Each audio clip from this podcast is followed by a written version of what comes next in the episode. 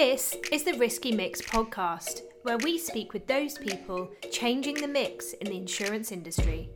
sharing their personal journeys, their inspirational stories, and answering the questions we all want answered. You're listening to Raj. And Katie, we really hope you enjoyed this week's episode. Today we're speaking to Natalie Summerson and Evie Plumb from Canada Life. Natalie has had a successful career in the protection industry, gaining account management experience across a number of major insurers, including Scottish Provident and Aviva. Natalie is currently head of sales for individual protection at Canada Life. She's a passionate advocate of diversity in the workplace, particularly in recruiting new talent, and that brings me to our second guest. With no prior experience in insurance, Evie's already made her mark in the almost two and a half years she's been with Canada Life, where she's now a strategic account manager. Welcome to the podcast, Natalie and Evie. Thank you for joining us. Thank you. To get us started, Natalie, could I ask you what drove you to embark on your career? Yeah, so when I was a, a young girl, I always had an aspiration to become a teacher, and uh, my aspiration of uh, going into teaching was largely driven by my passion for science. However, uh, when I was 12, unfortunately, my parents lost their home or lost our home in the financial crash of the late 80s, early 90s. And, um, and what happened as a result of that is that we moved to a council flat in uh, East London. Okay. Um, I continued with my uh, uh, with my school, and I left school at 16 with 10 GCSEs, grades A and B. In today's money, that's a, a seven or an eight. Um, and um, and I went on to college uh, where I studied uh, biology, chemistry, and psychology, still with the aspiration of becoming a, a science teacher. Right. Um, however, after a year, um, the lure of um, of earning my own money became a little bit too much. Having come from a, a, a poorer background, um, I, I desperately wanted to go on holiday and, and uh, spend money with my friends, and uh, and so I decided to to quit college. And um, my first job was as an office junior for a, a financial services company in um, North London and um, it was there really that I learned about business. Um, I think today uh, the young people obviously learn a lot about. Uh, you know how to uh, use computers, but in those days, we're talking over 20 years ago, uh, that that that type of experience wasn't available throughout your education. So I, I cut my teeth, um, uh, and um, after about eight months, I left there and I joined um, uh, the world of insurance uh, in regards to uh, provider world, uh, and I had my first job as a, a sales support coordinator at Scottish Provident. And that was quite interesting because uh, all of these sales support agents were uh, female, bar one. Oh, right. Um, and all of the uh, account managers, strategic account managers, were all male, bar one uh, lady. And um, what I found is that um, the, the the people that work within the organisation were very, very supportive, um, and that I was incredibly inquisitive, and I wanted to know how everything worked, and um, you know how the distributors, the IFAs, uh, wanted to be looked after, um, and I'd always put my hand up and say, "Oh, can I go out and see some of these distributors with these?" You know, and and and I was very much supported in doing that. I got my big break about 15 months later, so at this point I was just 19. Um, and uh, that big break came with one of our very large accounts um, in London asking for me to be their account manager, um, much to the upset of the two account managers that looked after them at the time. But, but that was my, uh, my big break. And um, uh, I went on from there uh, for a, a number of years uh, and carried on building my experience, um, working with distributors, some really large distributors. Uh, really enjoyed what I did. And then I had my daughter uh, in 2006. Okay. And so I took the year off, um, as, as many people would like to do, I'm sure. Um, I enjoyed that time, but at the end of that one year, I wasn't ready to go back to work full time. Right. So, uh, and bear in mind, this is 2007. So I asked whether it would be possible to do some flexible uh, hours or maybe job share with somebody, and, and that off and that was refused. Uh, and it- but this is 2007 Right. very very different world that we live in today. Um, so I um, resigned and Okay. um, I spent another year at home with my daughter, Mm-hmm. and then I got itchy feet. uh, then I got itchy feet, and um, you know, sort of playing with Play-Doh became a little bit too much for me, and. Uh, and I was in again a fortunate position that one of my good friends who I'd previously worked with at Scottish Provident uh, had moved on to uh, AXA, and there was a vacancy Okay. and um, I went for the interview. I was, uh, I got the job. I decided to leave uh, the wonderful uh, AXA um, about three and a half years after joining. The reason that I decided to leave is I'd stopped learning and I'd stopped Okay. developing. Mhm. Um, I didn't feel that there was anything more that business could give to me. Um, um, I wanted to increase my breadth of knowledge across the wider business and, and not just in sales, which I was pretty good at sales. Um, and so I moved to Aviva, um, and it was at Aviva that I was really afforded the opportunity to really learn about the other function areas of the business. So, for example, the, the actuarial function, uh, our underwriting, our risk teams, uh, our group business. Um, and it really, really gave me a flavour um, of, um, especially being part of large projects, uh, of really what goes into a business, which I felt then gave me that really broad spectrum and rounded. Made me a much more rounded person.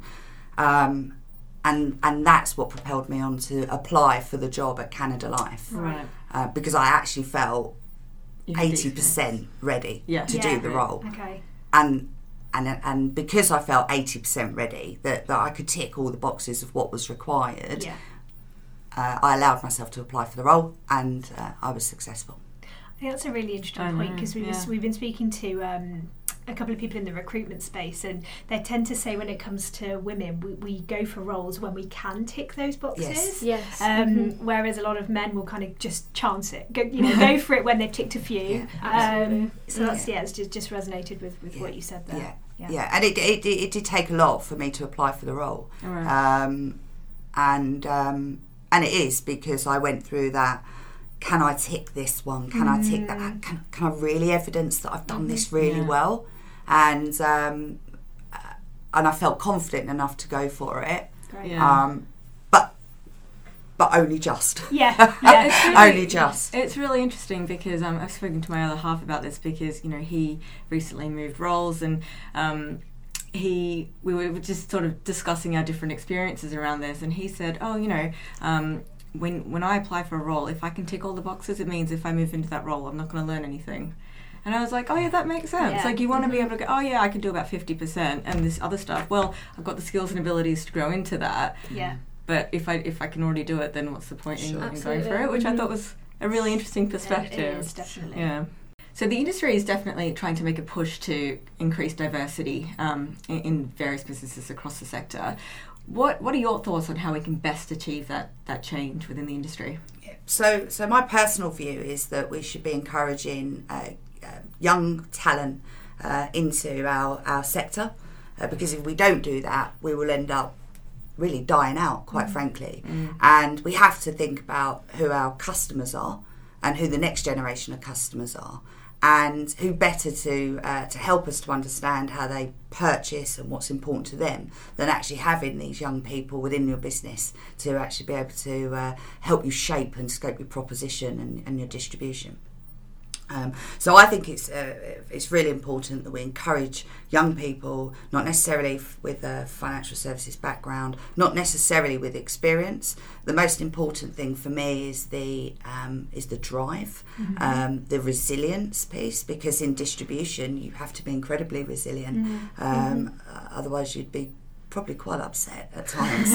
um, and um, it's about attitude and want, because everything else can be taught. So technical skills can be taught, but attitude can't. So it's bringing people in with the right attitude and saying to them that insurance and financial services is not boring. It could be really exciting. Amazing. And um, so, so that I guess brings us nicely on to uh, Miss Evie. Um, so, so tell us a bit more about how you how you kind of recruited Sure. Evie and, and that whole process Sure. because that's quite an unusual story, isn't it? Yes, so I, I went through the usual channels of um, going through recruitment agents, and I saw some some talented individuals, but they didn't feel quite right for our business because our business was a, a new startup product line. So, Okay. albeit we're a very very established business, our our particular product line, and individual protection, was a new startup.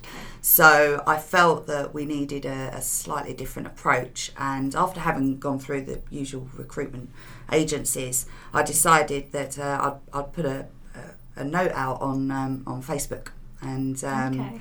and so I had a number of responses uh, from friends and uh, colleagues across the industry that I'm friends with, and um, and I got a wonderful uh, email. Um, with a CV that I actually didn't take too much notice of, Evie. Apologies, um, but uh, the the covering email that Evie sent to me, uh, sort of explaining why she'd like to have a conversation with me, um, made me really really smile. Okay. And um, what was in there? What made you smile? it's just the way it was written. Okay. It, you know, and I can't remember it word for word, unfortunately, but um, but it was just the way it was written, and I felt that immediately she had something that Right. that, that I wanted, and um, and uh, we then arranged a, a call.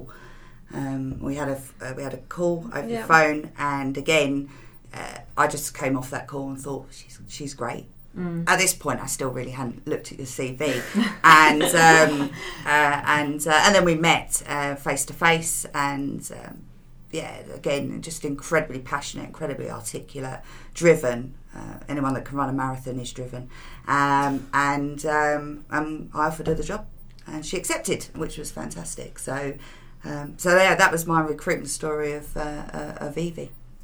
So, how, what advice do you have for other like young school leavers, um, people in high school, in terms of what they're looking for, and what attracted you to? I mean, what was it about Natalie's particular pitch Yeah. that that hooked you? Because you know, ideally, that would be something that we could do all the time. Get people like you in the industry. Yeah. Imagine just cloning you over and over again. You know, be flying. God, don't that. um, I think when I when I left school, I really didn't know what I was going to do, and I did feel a bit worried that everybody. I felt everybody knew what they wanted to do apart from me. Um, and I did an apprenticeship um, in business administration. I worked for a recruitment company, um, and I wasn't sure I wanted to to carry on at college. Um, and the boss at the time um, said, you know, you are you've got more potential. I don't want you to just stay not learning. I'm going. Can we do an apprenticeship?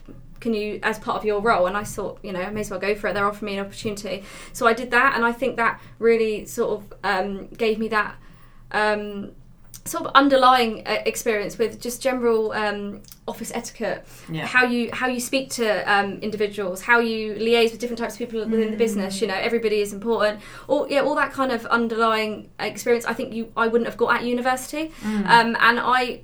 You know, I didn't go to university because I didn't know what I wanted to do, and I think going to school leavers saying it doesn't matter if you don't know what you want to do. You can mm. try out different options. You don't have to go to university. University is fantastic, but if you don't know what you're you're going to do, it, it can be hard because you feel you know it's really hard to put passion and energy into something that you have that you don't want to do that you don't know that you want to mm. do. Yeah. so i think just having that it doesn't you know getting experience i think is there's no harm. Trying trying jobs that you think you know if you're not going to be sure about it, it you know if you don't try you're not going to know. And i think that's what i felt with natalie you know i had the experience of the sales. Yes it was a totally different industry but i thought i can give it all i've got. Mm. You know if there's if there's things on there that are jumping out for me. I'm, I'm going to Yeah. go and try it. And i think um, i thought of gave that kind of well you know I've, I've got nothing to lose at the time. I wasn't particularly progressing in my current role. I thought well i need to look for something else. Let's hope it works. Um, and I, I sort of thought took that approach of you know it didn't harm if i if i didn't like it. I could have gone somewhere else. Mm. but just yeah trying new things i think and putting yourself out there a little bit Yeah, thanks, Evie. Yeah. And and also thinking kind of a step further then, so actually in the workplace. So Yeah. any kind of younger women who are listening into this Mhm. and thinking, wow, Evie's such an inspiration and I want to take, you know, some of the things that she's done. What kind of pieces of advice would you give to, to young women working in the industry who want to either build their profile or just get better at what they're doing? Yeah, I think um, asking um, maybe to shadow shadow people within the business is a good way of learning. Um, put, I think really is yeah putting yourself out there and saying, look, um, I'm you know really interested in what you've been doing in marketing, or really interested in what you've been doing in this part of the business. Can I come and shadow you Mm. or asking to go and maybe spend a day of just observing and seeing what, what it is Mm. they do um, meeting everybody in the business it's always good to try and say hello to everybody and you know make sure that you know if you, if people know who you are make sure you know who they are or vice Yeah, versa yeah. Yes. um, you know, even if you're never going to speak speak to them again, it's nice to meet new people, and I think really make an effort. Even if you're in the canteen making a coffee or whatever, you wherever Yeah. you are, it's really good to sort of you know try and try and Yes. introduce yourself, um, helping other aspects of business, even if it doesn't particularly fall into your area. Going in and saying, "Look, can I help with this, or can I get involved with this?" Mhm. I think lots of businesses don't just have. It's not just within the workplace. It could be different events they're Yeah, doing. you yeah. know, whether Yeah. it's social social clubs or where they've got you know mental health day they had at Life where all the different types of business uh, people in the business get involved all different types of um, areas of the business it is good to communicate I think and really get to know get to know everyone Could we link that back to, to your experience, Natalie? So you said that you had your big break around 19. Yes. What was it that made that um, that, that client pick you as opposed to the other account managers? I uh, spent a lot of time in their offices Mhm. um, because um, it was back in the day before you had the um, the online application, we used to have an offline application, and so i.e. paper. if, anyone, if anyone remembers those days of paper, um, and I used to go, I'd go in there and I'd spend time with the advisors, helping with their application forms, and um, and actually what happened is is uh, one Christmas, um, the two account managers that managed this very large account together uh, decided they couldn't make one of their events. So I went instead. And um, it was two days after that that the directors of this particular firm uh, uh, put a call into our uh, what was the sales director at the time and uh, and requested that, that they, they had me as their account manager because the advisors felt that they got a much better service and they were Right. really looked after. right. But again, I think it very much comes down to, as Evie was saying about, um, you know, going around to other people within the business and external businesses, our clients, and really getting an understanding of what they do and how they want to be dealt with, how they want to be looked after, and and you need to be adaptable to be able to respond to that. Mm. And um, and that's that's what makes a difference. But I was given a mentor at the time, so I had a mentor Okay. um, within the business to help me and guide me. And I think that is the most important bit. Right. That is the most important piece. Um, it, it does mean you, you're giving, you know, as a mentor, you, you give your time to somebody else, um, as Evie now does with Molly, as Molly has done with some of the other young ladies that have now joined our group risk um, sales team. Um, it does involve giving people time, Yeah. and um, I think that's uh, that's really really important. One of the other things I'd like to say is, um, as a female in this industry, it's not always easy, um, but surround yourself with a network. Um, it's very important. Um, have a good network around you. I, I've I've got some very very good friends who are in this industry, male and female, um, and they will specifically the females are very open. If you've got a problem, I will go to one of them and say, "I've got a problem here. What do you think I should do?" And they will help me, and vice versa. I'll do exactly the same for them. And don't. I think the biggest thing here is don't be afraid to to ask your peers across within your own business and externally for support when you need it, Yeah. because everybody has different levels of experience Yeah. knowledge, ways of dealing with things. And if that can help you to develop and be, be a better manager or be a better person or be better at distribution or marketing or whatever, then then take that. Don't don't be afraid to ask other people for advice. Yeah. Yeah, Mhm. I think that's that's really valuable advice. I think we can definitely work together more to kind of support each other through the tough times and, and build each other Yeah. up, right? So Natalie, you've um, you've spoken about the value of having a network uh, as a woman, and you know, are there any are there any networks in particular that you find useful and that other women in the industry can get involved in? Sure. So uh, there, there is one that I'm very passionate about, and that's the Women in Protection Network that was set up by Emma Thompson and Rose St. Louis and Catherine Trimble uh, a number of years ago. That that network has, has grown and grown and grown. And personally, what I find uh, is is by having being part of that network is is the vast support that, that sits within within uh, the individuals. Um, they are incredibly supportive uh, ladies and men. We're not limited to women Yeah. only, um, but um, it gives a really good view of um, not just um, those that are working in insurance, but but also those distributors and marketing and uh, all different um, all different other sectors really that, that that can come in and help us to add value uh, to ourselves and, and to our businesses. Great. I think that's all that we've got time for today. Yeah. Thank you so much for, for joining us, both of you. It's been an absolute pleasure to have you. It's been a pleasure to be on. Thank, Thank, you very much. Yeah, thank you for having us. Thanks, ladies. Thank Great. you. Thanks for listening today. If you'd like to get in touch, you can do so via our Twitter account at Risky Mix. We'd love to hear your thoughts and questions, and if you know any inspirational women in the industry who you think would be great for the Risky Mix podcast, please get in touch. See you next week.